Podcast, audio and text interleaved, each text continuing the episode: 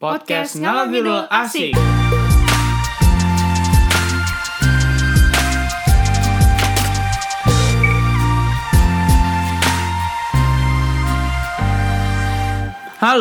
and welcome back to Ngalor Ngidul podcast bersama kita Andi dan Cindy sama Sin Bacon. Thank you. Tapi sebelumnya kita ada pengumuman nih. Jadi kita juga ada satu project sampingan. Apa nama channel podcast kita yang satu lagi? Oh, namanya Bole Belajar Bahasa. Yes. Jadi kita ada another podcast dari salah satu request dari teman kita dan cukup mendapat plays yang lumayan ya. Itu senang sekali. Jadi ternyata orang juga tertarik dengan podcast yang aneh-aneh, dan itu enaknya mungkin podcast dibandingin media lainnya adalah kita bisa bebas melakukan apapun. Betul. Jadi kalau misalkan kalian tertarik, namanya Bole Belajar Bahasa. Itu mungkin agak-agak lucu juga, ajak-ajak buat hiburan, dan di tengah-tengah dunia yang semua serba visual streaming, ternyata orang ada yang dengar podcast juga ya. So, again, nama podcastnya apa? Nama podcastnya adalah Bole Belajar Bahasa. Yes. Dan available di Anchor, bisa dicari di Anchor. Dan tapi the episode tuh kebanyakan dalam bahasa Inggris. Oh, di Anchor doang? Ya, sekarang masih di Anchor doang. Sip. I'm still working to get it all to Spotify and iTunes and all that stuff. Nah, so that's another side project. Yes, dan hari kali ini kita juga akan berbeda.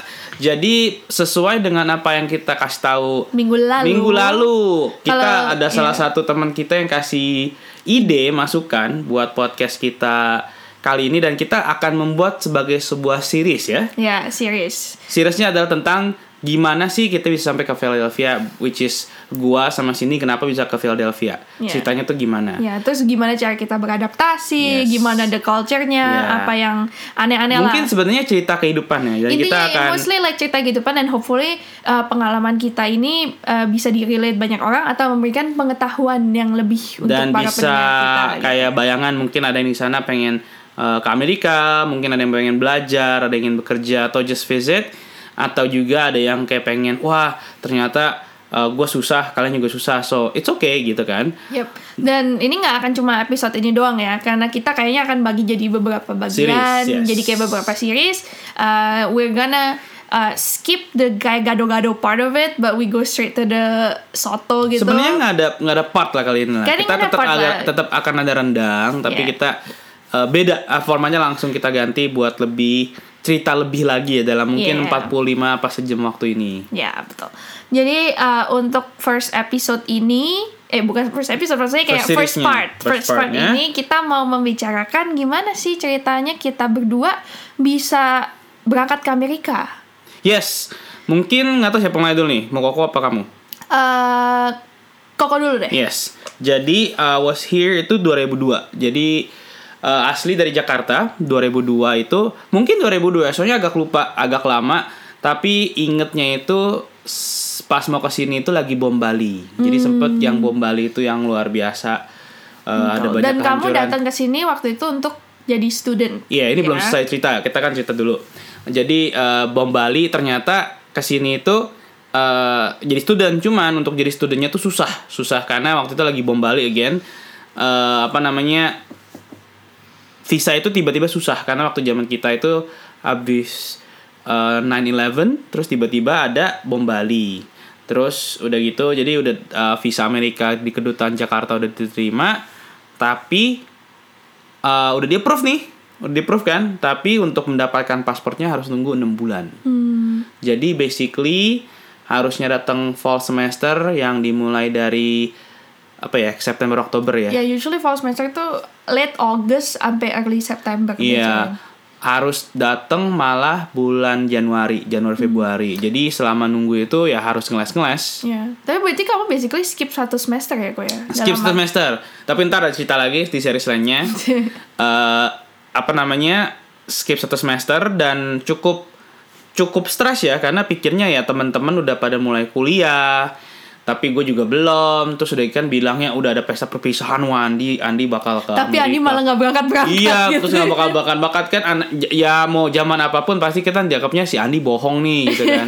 Dan pada saat itu karena teman-teman udah mulai kuliah, jadi pertemanan juga udah mulai renggang. Renggang dalam arti ya udah gak sekolah lagi kan. Terus mereka juga ada kehidupannya kuliah zaman dulu tuh pada banyak yang Binus, yang orang-orang IT itu. Jadi temenan juga udah agak-agak berkurang. Tapi ada beberapa temen untungnya kan kita satu gereja semua, jadi itu ya masih ngumpul lah, sampai sekarang juga masih ngumpul. Terus ya udah akhirnya dapat balasan bahwa ya tinggal ambil kartunya, tinggal ambil pasportnya, terbang. Masih ingat itu naik Katai apa Eva ya, pokoknya salah satu maskapai ijo-ijo itulah, Katai apa Eva, dan pergi pas ketemu sama beberapa orang Indonesia juga di Soekarno-Hatta. Nyampenya itu di LA apa SF, kayaknya LA dah. Dan my journey began. Oh gitu ya. Itu kayak mungkin kayaknya 2002 dah. Di 2002 ya. Kayaknya. Dan dulu sampai sekarang juga prosesnya untuk berangkat ke Amerika itu harus pakai visa, harus interview visa, yeah, sorry. Semua, yep. Dan ini yang selalu notoriously non susah banget ya. Yes. Yang kayaknya kalau misalnya orang Indo kita dengerinnya itu selalu kayak jiper banget kalau misalnya mau maju interview visa. Soalnya kayak pasti kayak ketakutan gitu karena kayak kita harus membuktikan kalau misalnya kita mampu financially, orang tua support lah, terus ada masuk dalam kelas apa aja. Dan itu kita harus buktikan. Ketika gitu. Ditolak pun nggak ada alasan. Iya. Nggak tiba-tiba ditolak. Kita kan sering dengar.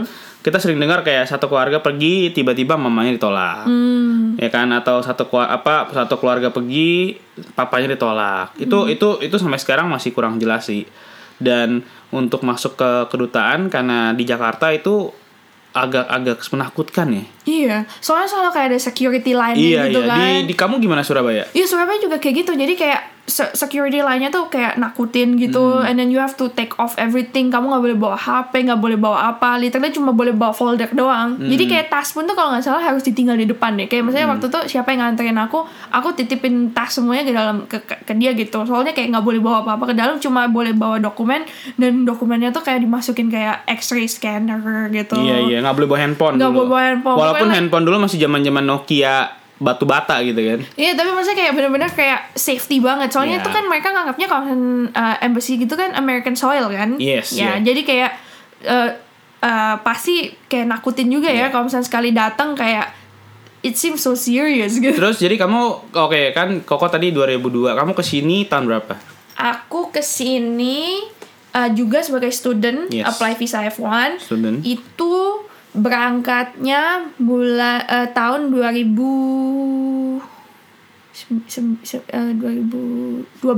Oke. Berarti enggak ya 7 tahun lah ya. 7 tahun lalu. Iya, udah 7 tahun. Tapi kalau misalnya dibandingin sama kamu 2002. So you been here like 7 years. Nah, untuk yang mungkin mau kesini untuk belajar apa mau kesini dengan student, nah kita ada jenis-jenis visanya kan, ada jenis visa turis, nah jenis visa student itu namanya F1. Kalau yang ingin kerja namanya H1. Kalau kalian menikah sama yang punya H1 dibilangnya H4. Ada banyak macam lah cara-cara kalian. Tapi again seperti yang sini bilang, kesini harus mempunyai visa seperti negara-negara lain lah ya. Iya, dan kita berdua sama berangkatnya pakai visa F1. Dan kita pergi ke salah satu university. Bukan kita. Oh ya, kita separately go to our own. To our own different university. Gua itu universitinya salah satu college sebenarnya, college Kristen di Pensacola. Florida. Ya, yang di sana nggak akan disebut namanya karena entah takut ada masalah segala macam, tapi salah satu universitas college di Florida di Pensacola. Dan di sono waktu dulu itu belum ada 100 orang Indo, tapi ada banyak orang Indo deh. Tapi sekarang terakhir dengar kabar 100 lah orang Indo. Dan itu college, jadi kita tinggal di asrama dan di gated community gitulah. Dan sangat amat strict. Dan mungkin ntar ada cerita-cerita lah kalau pengen ada episode selanjutnya kehidupan university di mana. Tapi akhirnya ya ambil S1, lulusnya 2006 2007 kayaknya. Ya, dan kalau misalkan aku sih pertamanya mau pergi ke salah satu universitas di Philadelphia awalnya. Bukan di Phila sih, tapi kayak di St. David's PA gitu kan. Dan udah apply. Terus tiba-tiba kayak one week sebelum kita mau maju visa, kayak the hubungan sama agensi di Indonesia sama universitas yang di St. David's PA itu udah diputus. Jadi basically aku nggak bisa apply ke university itu melalui agent yang aku mau pakai, itu kan. Jadi langsung go to my backup school. Which is Western Kentucky. Wah, Kentucky jauh yang itu ya. Yang ada di Bowling Green. Jadi mana Kansas ya? Di Kentucky. Yeah. Jadi ceritanya itu cici-cici yang kayak ngurusin agennya itu ngusulin buat aku ada backup school.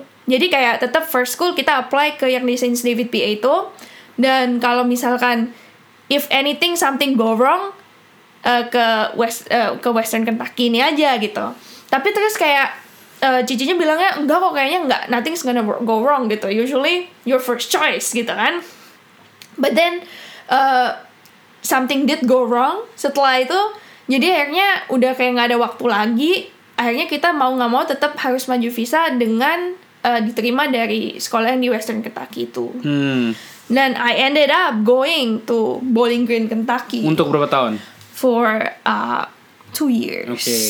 Kenapa saya menanyakan berapa tahun? Ntar cerita lagi di sini. Kenapa sini bisa ke Philadelphia lah ya? Betul. Jadi udah nyampe di Amerika itu nyampenya di Bowling Green. Nggak langsung di Philadelphia. Tapi in the end I ended up in Philadelphia because I transferred dari Bowling Green ke Philadelphia, which is Temple University. Which is salah satu university yang lumayan ada nama di Philadelphia. Itu kayak public university di Philadelphia. Banyak sekali kalau misalkan orang-orang Philly pasti pergi ke Temple gitu, mostly gitu. Karena itu yang satu kayak paling accessible, terus affordable, terus it's ratednya good juga gitu ya, untuk secara kayak nasionalnya gitu. Terus oke, majornya apa major kamu ambil? Aku ambilnya major communication. Sebenarnya ada minor sih. Aku ngambil minor waktu di Temple, tapi di Western Kentucky itu dulu ngambil minor. Tapi I think I'm taking a risk by taking communication studies sebagai major itu. Soalnya kalau misalkan I was hoping to stay here after I graduate, I should find a job yang nggak bisa didapatkan di kayak pekerjaan yang tidak bisa diganti oleh orang lain gitu kan. Maksudnya kayak how do I explain this? I don't know.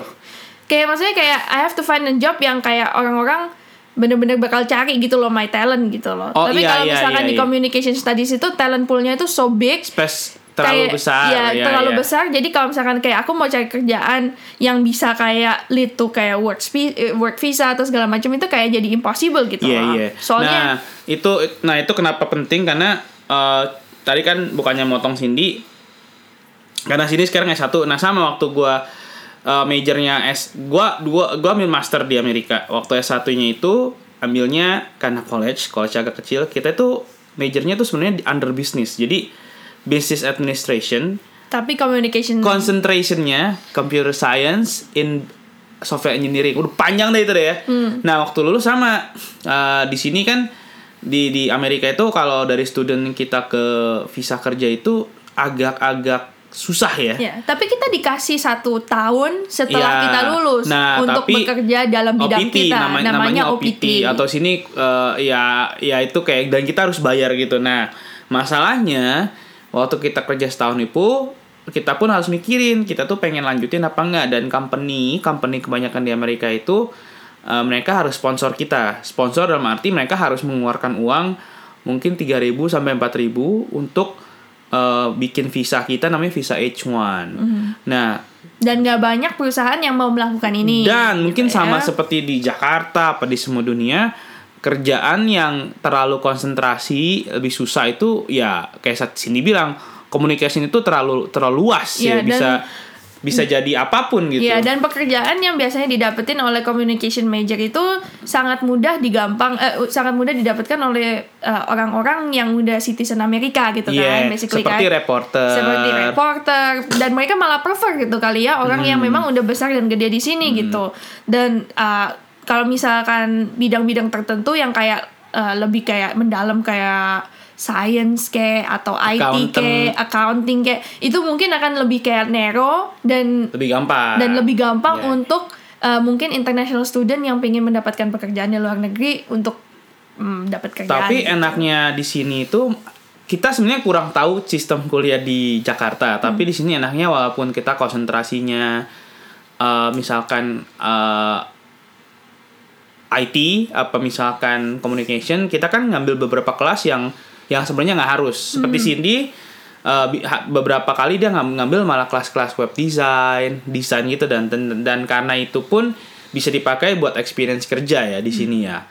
Nah, Cindy waktu gua S1 diterima kerja di satu perusahaan IT. Nah, di sini tuh kalau kita mau apply buat tadi visa H1 itu harus kayak masukin masukin ke pemerintah dan mereka cuman ada 600.000 opening buat visa H1 itu. Dari berjuta-juta yang apply buat posisi dan itu. Karena Amerika pada saat ini juga sih pada saat itu tahun 2006-2007 tuh kayak everyone just wanna go here to find a job. Jadi kayak the ratio-nya keterima dan gak keterima tuh beda jauh. Beda jauh. Jadi waktu zamannya gue itu kayaknya 2-1 deh. Yeah. Dan cara mereka untuk memilih siapa yang dapat, siapa yang gak dapat itu mau dibilang fair tapi juga gak fair. Enggak, adalah dengan lotre. Itu fair sih. Itu kalau gak fair itu first come first serve itu lebih gak fair. Betul. Lotre. Jadi for me, sorry to say, waktu udah dapat kerja nih, udah kayak living my life, tinggal sendiri, punya mobil, digaji, tiba-tiba harus. Udah mau disponsorin H1 ya? Yes, and I have to go back to the same college, ambil master. Dan karena sedihnya, dia gak dapet H1-nya. Iya, dan sedihnya itu harus juga skip my brother's wedding, karena pada saat itu harus mulai kelas master. And it was so, kayak sedih lah, karena kan dua bersaudara dan harus nggak bisa datang foto keluarga di pernikahan koko gitu. Yeah. Karena kalau misalkan balik kayak basically the whole masternya programnya harus basically nggak bisa masuk gitulah. Yeah. Dan tapi untungnya setelah Ko Andi lulus dari mastersnya dan dia mau apply lagi untuk H1B, mereka memberikan kayak special preference ya untuk orang yang memiliki master degree. Dan gitu. Pada saat itu karena H1 kan kayak beberapa tahun setelah itu susah ya, karena di lotre terus akhirnya ya seperti namanya dunia bisnis juga, saking susahnya mendapatkan itu barang, jadi orang juga males. Jadi waktu tahun 2000 anggaplah 2000 berapa ya, mungkin 2011-2012 mungkin 2011-2012 yang nge-play H1 tuh dikit. Orang mungkin pada stres, pada pulang kali kan ya. Jadi mereka gak lanjutin dan kerja masuk kerja itu mungkin bulan-bulan September Oktober, terus mulai apply Desember, dapatnya Januari. Nah, kenapa ada waktu-waktunya? Karena buat ngeplay H1-nya itu mereka buka, maybe I'm wrong, mereka buka itu April apa Mei. Jadi ada kayak tax season di sini, mereka harus ada kayak opening gitu kan. And that's the story of my H1. Jadi setelah F1 jadi H1. Nah, F1 kamu dapat setahun OPT. H1 itu dapat 2x 3 tahun, jadi 6 tahun. Nah, setelah H1 baru bisa apply green card. Nah, apply green card pun tidak semudah yang dibayangkan. Dan waktu green card kayaknya kita udah mulai berpacaran ya waktu itu ya. Dan it took me maybe 6 years lah buat bisa dapat green card di sini. Status resmi dibilangnya. Itu dibilangnya kan permanent residence card gitu ya, basically. Walaupun harus perpanjang 10 tahun sekali. Tapi maksudnya kalau misalkan memikirkan dari awalnya itu kan kamu kan literally F1. Niatnya cuma mau sekolah, tapi terus habis sekolah kayak oke lah gue coba kerja OPT. Tapi setelah OPT nggak dapet H1, akhirnya balik MBA lagi. Terus setelah balik MBA OPT lagi dan H1-nya keterima. Dan I still remember waktu S1 itu OPT nggak mahal, kayak mungkin 100 lah. S2, bukan S2 saja, semua OPT tiba-tiba harga naik jadi 3 kali lipat, jadi 300. Jadi untuk kita bisa kerja itu pun kita harus membayar izin tanpa ada kepastian bakal diterima kerja. Cuma dapat izinnya doang, itu kita harus membayar kepada pemerintah Amerika. Dan waktu udah S2 peraturan berubah. Jadi kalau dalam 3 bulan setelah lulus, apa 3 bulan setelah tanggal aktif OPT-nya itu dimulai, nggak dapat kerja, diharuskan balik ke negara asal. Dan katanya kan kalau misalkan dulu kerjaan itu nggak perlu in your field kan. Dulu. Tapi kemudian dia put restriction di mana kerjaan yang kamu dapetin itu harus in your field of study gitu. Jadi dulu itu tuh ya ini sedihnya sih karena gue melewati dua peraturan yang sangat amat berbeda gitu. Nah waktu dulu S1 sempet jujur kerja di Pizza Hut. Jadi beneran jualan Pizza Hut gitu. Dan itu dulu boleh legal gitu. Boleh karena boleh kerja, sudah gitu. Dan enggak diharuskan buat ngelapor lah. Tapi sekarang ketika kita harus kerja, kita harus ngelaporin alamatnya. Terus kalau enggak salah dibilangnya e-verify lah ya. E-verify harus legit. Jadi ya perjuangan untuk di sini buat kerja legal segala macam emang sangat susah. Enggak semudah dibayangkan dan harus ngeluarin uang yang banyak. Ya, which is kind of ironic. Soalnya kayak kan kamu pingin kerja dalam arti pingin mencari uang karena tapi kamu harus keluarin uang. bukannya menjelekkan Indonesia, bukan. Cuman kayak kita pengen memberikan nama Indonesia juga baik di negara orang gitu. Orang Indonesia tuh rajin. Kita tuh bekerja keras. Mau gimana pun kita tetap kuat. Tapi untuk bekerja dan menghidupi buat bantu orang tua di Indonesia juga sini sangat amat berat gitu. Tapi ya survive aja sih ya. Dan sementara kalau misalkan aku waktu itu nggak perlu melewati apa yang Koan dilewatin karena I have a shortcut. Ya, udah dapat berkat lah ya. Ya, karena jadi akhirnya abis lulus itu langsung jump skip to green card langsung. Green card, iya. Gitu. Jadi nggak merasakan susah-susahnya penderitaan H1. Tapi ada satu juga yang kita pengen sharing adalah ketika kita di sini kita juga selama kuliah kita juga ada kerja sampingan ya. Mungkin kayak Cindy tuh setelah dia lulus kayaknya sebelum lulus gimana? Sebelum lulus internship tapi gimana? Unpaid internship di Small Business Development Center. Jadi kalau misalnya kita sebagai student itu kita kalau mau internship nggak harus cuma kalau misalnya mau dibayar itu katanya tuh harus kayak less than berapa hour. Ada peraturannya banyak lah istilah intinya. Internship buat orang itu Jakarta Indonesia apa namanya? Magang. Terus magangnya di bagian apa sih? Kamu ngapain kerjanya? Iya, jadi kita karena aku international student, jadi pilihan internship aku tuh very limited karena aku nggak boleh kerja di luar kampus, ya kan? Kalau misalkan kerja di luar kampus harus yang kayak internship tapi yang nggak dibayar, tapi bisa mendapatkan college credit. Jadi intinya ribet sekali gitu. Ribet. Tapi terbatas lah ya. Sangat terbatas gitu. Dan mungkin orang yang mau hire pun jadi ribet mikir gitu ya. Kan? Kenapa kok orang ini ribet banget gitu? Tapi akhirnya aku dapat internship unpaid for a government funded program gitu, kayak Temple di Temple University Small Business kayak Development Center gitu. Dan aku jadi intern di situ. Dan jadi nggak dibayar tapi memberikan konsultasi kepada small business. Tapi itu pengaruh gak kayak resume pengalaman kerja? Tapi itu sangat membantu untuk pengalaman. Jadi kalau memang semua orang bilang kayak pengalaman itu penting, emang pengalaman itu penting walaupun banget. Walaupun nggak dibayar ya segala. Walaupun nggak dibayar. Tapi ngebuka koneksi dong harusnya. Itu membuka koneksi, membuka reference. Yeah. Soalnya kan kalau misalkan di Amerika kalau misalkan kita mau apply kerja itu kita butuh reference. Tapi benar sih ya kalau soalnya di sini yang mungkin yang lagi cari kerja, apa sudah cari kerja apa kerja nggak inget ditanya kayak waktu interview waktu kerja kemarin lu digaji berapa pasti mereka nanya pengalaman kerja gitu. Mereka cuma pengen tahu what did you learn from the previous experience gitu dan skill apa yang lu punya gitu dan jadinya walaupun nggak dibayar pun itu adalah pembumbu untuk resume kayak gitu. Indomie kalau nggak ada bumbunya tuh nggak enak gitu kan. Jadi kayak itu good for experience. Jadi dan itu that's what I see in a lot of international students juga di Amerika di mana mereka akhirnya cari-cari internship dan internshipnya yang unpaid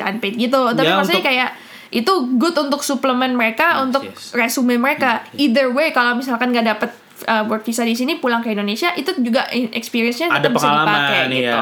Tapi sini sih mungkin sangat bersyukur ya karena about me when waktu sama kayak sini kita nggak boleh kerja di luar kampus dan tapi untungnya kerja di kampus aku itu dulu kita bisa kerja summer jadi kita itu ada libur panjang itu dari biasanya Mei, Juni, 3 bulan biasanya. Mei, Juni, Juli lah ya. Libur Agustus, musim panas itu ya. 3 bulan. Tapi seingat Koko Agustus 17 itu masih libur juga. Nah, selama 3 bulan di kampus Koko itu kita bisa kerja. Kerjanya macam-macam. Cuman biasanya orang Indonesia di kampus kerjanya itu ground. Apa sih ground? Motong rumput, basmi hama, siram-siram tanaman. Dan gaji dari kerja di sono itu dipakai buat bayar semester selanjutnya. Yeah. Jadi dalam 1 tahun itu sebenarnya orang tua cuma bayar 1 semester lah. Dan ini semua legal, soalnya kan kamu legal, kerjanya di dalam kampus dan dikontrol. Gitu. Dan itu adalah enaknya private college juga gitu, seperti yang dipakai seperti universitas college-nya Ko Andi, di mana kalau misalkan ini kan private college, jadi kalau misalkan murid-muridnya semua udah disediakan gitu ya, kayak mereka udah di placement kerjaannya terus dari persiapkan gitu. Yang iya jadi benar-benar ngerasain tuh kerjanya panas-panasan, kena hurricane. Waktu di Pensacola ngelewatin 3 hurricane lah, 1 hurricane besar. Terus kita sempat ngerasain makanan yang buat tentara-tentara gitulah. Dan ya untungnya dapat kesamaan kerja, jadi selama kuliah di sono, selama kuliah dan ambil master ya basically bayar sendiri, kerja demi kerja di kuliahan lah. Ya, kalau misalkan di Temple University yang public university gitu kan, jadi basically you're off to fend off for yourself. Jadi kayak semuanya nggak disediakan. Iya. Resource-nya ada, tapi bayar, kamu harus kamu harus cari sendiri resource-nya. Dimana kalau misalkan kamu mau kerja, mereka bakal ada satu website di mana pekerjaan-pekerjaan di seluruh kampus itu tersedia. Tinggal lo mau kerja interview di Starbucks kayak, mau kerja di Chipotle kayak, itu bisa semua. Jadi but you have to proactively look for it gitu loh. Kalau misalkan sebenarnya private college kan kamu mungkin ada kayak yang bantuin gitu, ada yang kasih tahu gitu di mana waktu kakak-kakak kelas itu loh sih. Ya kakak-kakak kelas yang bisa membimbing kamu. Sementara kalau misalkan di Temple, I don't think I know like kayak my classmates or anything gitu kan. Jadi akhirnya aku cuma apply jadi kayak lab technician, computer lab technician gitu, yang cuma jaga-jagain, tapi kayak kerja di library gitu lah ya. Kerja di library gitu, dan it took a while to get that job. Karena harus interview, terus they have to give me a proficiency test segala macam gitu. Tapi again, bagus buat resume. Bagus buat resume. Dan tapi another thing that I wanna talk about itu ya kayak beda ya Beb ya, kalau misalkan kamu di private college gitu, komunitasnya lebih tight. Sementara kalau misalkan aku pergi ke public college, mungkin nggak kenal tetangga kamu siapa kan. After I go out from the class, I feel like I don't know any of them. Yes. Especially karena aku commute kan, aku nggak tinggal di kampus gitu. Mungkin a lot of people yang live on kampus, terus kayak tinggal di dorm gitu, mereka mungkin lebih banyak koneksi, punya banyak temen, they can hang out more. Tapi kalau misalkan untuk kayak aku kan, aku tinggalnya commute, nggak tinggal di kampus, itu lebih susah untuk cari teman. Sementara kalau misalkan kamu tinggal di private college, you live on campus, you spend time with the same people. Sampai sekarang gue itu masih berhubungan dekat dengan beberapa lulusan sampai sekarang, dari yang kita single, nikah, pacaran, nikah sampai punya anak, kita masih sering ketemu gitu. Even one of my closest friend tinggal di Philadelphia juga sekarang gitu kan.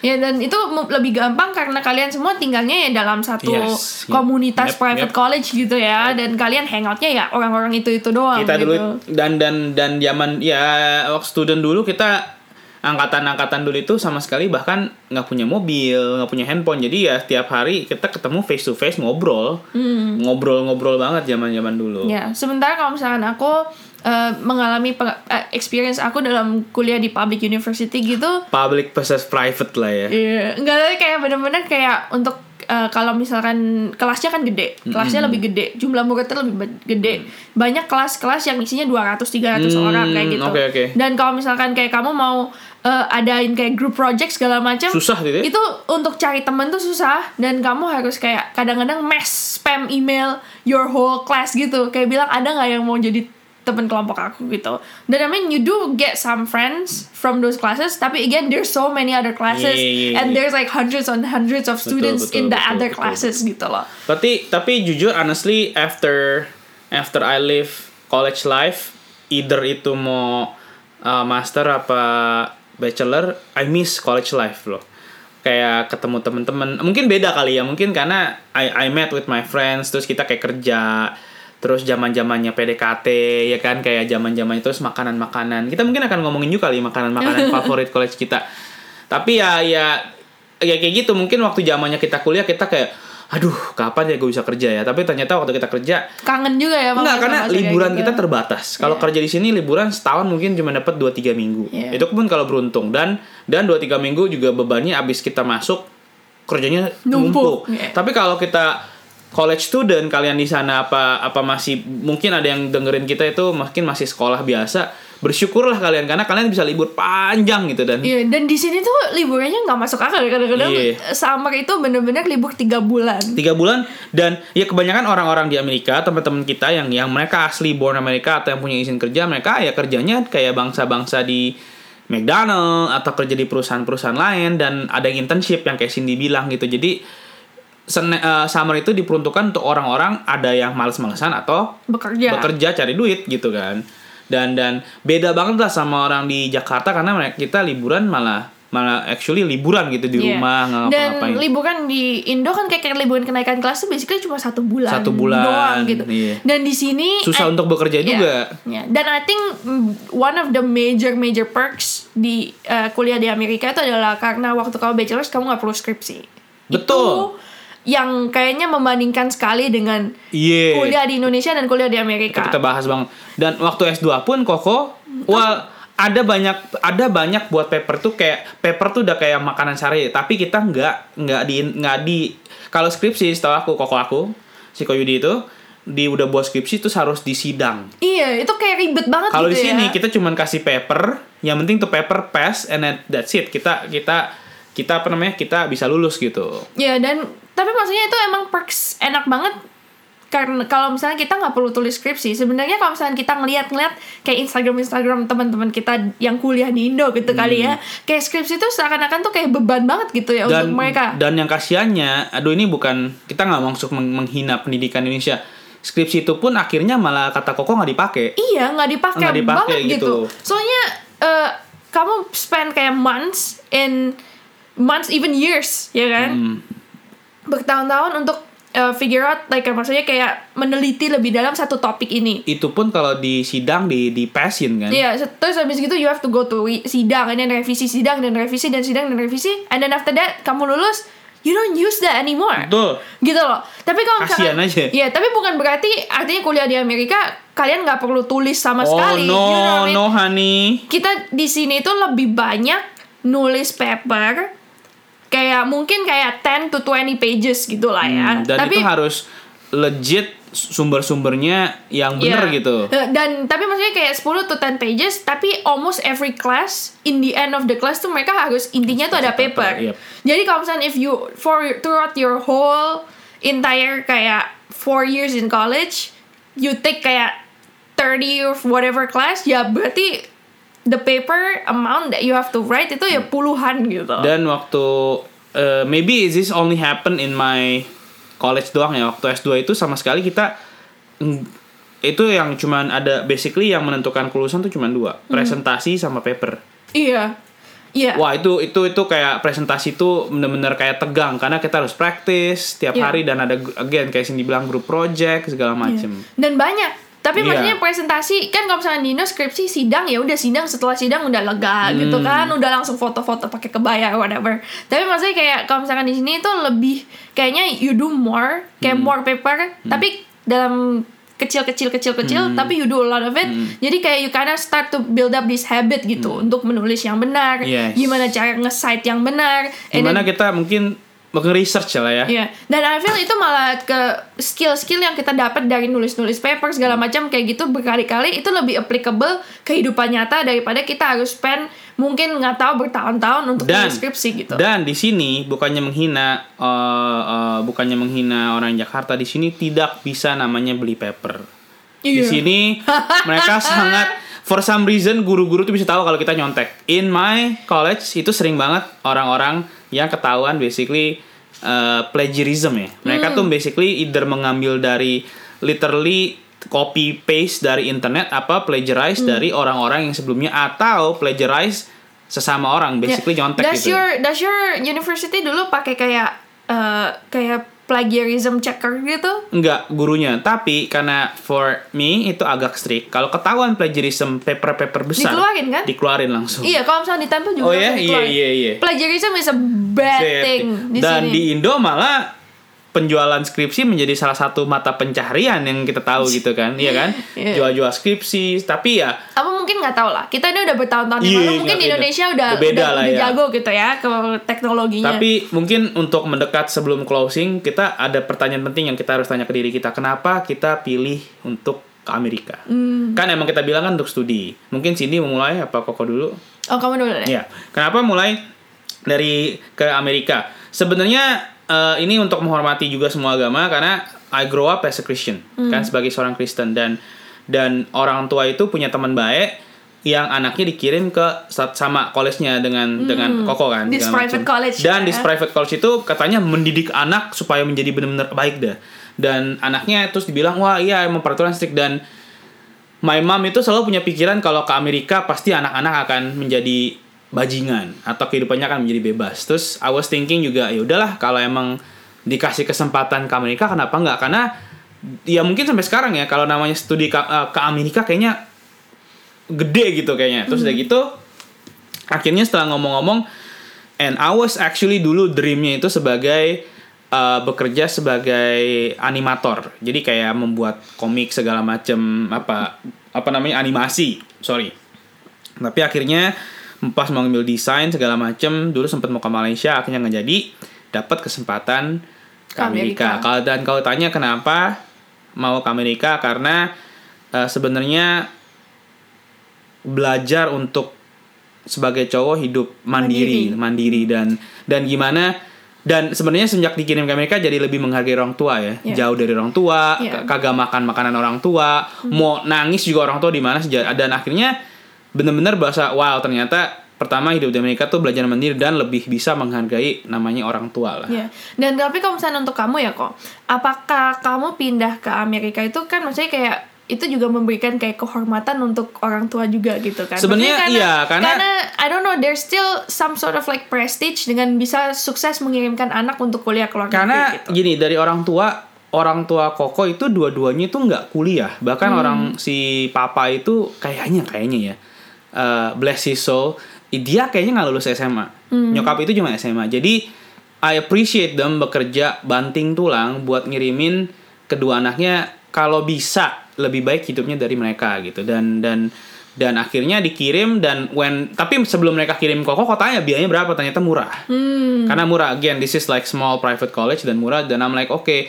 Tapi waktu itu dikirim berjanji bahwa karena mereka sudah do this for me, at least setahun mereka nggak usah bayar lah. Jadi makanya summer tuh bekerja segala macam gitu. Jadi kalau ditanya kenapa, karena dulu mau belajar mandiri dan ngelihat bahwa orang tua udah berusaha maksimal gitu kan. I think I did it for them. Okay. Honestly I did it for them, dan I mean but I'm blessed because of them. My story is a little bit similar juga sih. I moved to, soalnya kayak di Indonesia nggak ada universitas yang kayak aku terlalu kayak ngefans gimana gitu, kayak yang pingin banget untuk masukin gitu ya kan. Dan tapi untuk the appeal of living in America itu lebih menarik gitu untuk aku, dan karena ada keluarga juga di Amerika, dan itu yang membuat I say yeah I wanna study in America gitu. Dan I think it's a good point juga gitu, after high school ya udah gitu, just move to the United States, ada kesempatan lah kan, ya kan. You know I broke up with my boyfriend, pokoknya langsung goodbye pokoknya. Tapi it's sad karena namanya hidup, you have sometimes harus buat keputusan yang berat ya, harus ninggalin satu untuk mendapatkan yang lain gitu. But tapi like I have no regret gitu lah, maksudnya kayak in the end yang regret sebenarnya dari pihak Koko mama sih, kenapa jauh banget sekarang. Gue dikirim jauh-jauh ya mau gimana lagi, dan Tuhan malah taruhnya untuk tinggal for good, hopefully di Amerika gitu kan. Nggak, tapi maksudnya kayak it's just I have no regrets of where life has taken me gitu. Karena udah journey-nya dari Indonesia, terus tiba-tiba abis high school pergi ke Amerika, terus bisa ketemu dengan seorang suami gitu. Jadi kayak I have no regrets lah. Iya, dibuka jalannya terus-terusan lah ya. Ya betul. So That's it for our first series. Our first series, yes. Tentang kayak visa student, tentang pokoknya student living, kehidupan di sini, college life in America. Ntar mungkin episode semester depan lagi. Episode depan I will tell about my college life karena agak spesial gitu kan. Yeah. Dan I guess we kind of share more about our personal life lah. Dan kenapa episode. Kita ke Amerika juga. Betul. Dan kalian kalau di sana yang lagi pikir ke Amerika, mau studi apa segala macam, again it will teach you to be a better lah ya. But do let us know if you prefer this kind of episodes. Yes. Lebih better daripada the regular one, yes. Or if you prefer the regular ones, nggak apa-apa juga. Kita just wanna add some more variation lah. Biar nggak bosen gitu. Yep. It's been good about sharing our personal experience juga sampai ke Amerika sampai saat ini. And before we go, I found a rendang actually. Yes. From kayak watching clips of a Korean historical drama namanya Jumong, and before we go I'm just gonna read it. So the quote says, "Anger without a way to resolve the problem becomes poison." Artinya rasa amarah gitu ya. Kalau misalkan nggak ada cara untuk menyelesaikannya, itu jadi racun. Jadi marah itu boleh gitu. Tapi kalau misalkan you cannot find a way untuk menyelesaikan rasa marah itu bisa jadi racun untuk hidup kamu. Yes. Jadi mungkin sesuai dengan curhat kita tentang Amerika, sebelum kalian memutuskan segala sesuatu, sebaiknya kayak jangan marah, diselesaikan dengan kepala baik. Betul gak? Yeah. Atau sebenarnya gak nyambung juga sih. Tapi maksudnya kayak just this is a good quote gitu aja lah. That we found. And you know, like our rendang biasanya gak nyambung juga. So. Ya gak nyambung teman kan sebuah rendang. Emang gak perlu nyambung. Ada yang bilang perlu nyambung. Yang penting rendungannya nendang aja coy. Jadi again, ulangi lagi Sin. Kalau kalian lagi marah, selesaikanlah kemarahan itu. Kalau gak gitu jadi racun. Oke, see you in the next week. Where we're gonna talk more about kehidupan di Amerika, about our life in America, how we adapt, etc, etc, etc. Okay, bye, see you.